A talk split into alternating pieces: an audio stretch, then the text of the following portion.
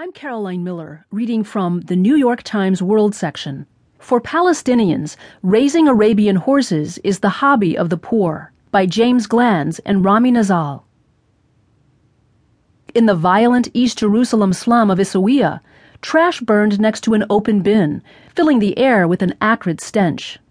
Arabic graffiti covered a stone wall on one side of a steep lane scattered with stones left from clashes between Palestinian residents and Israeli soldiers.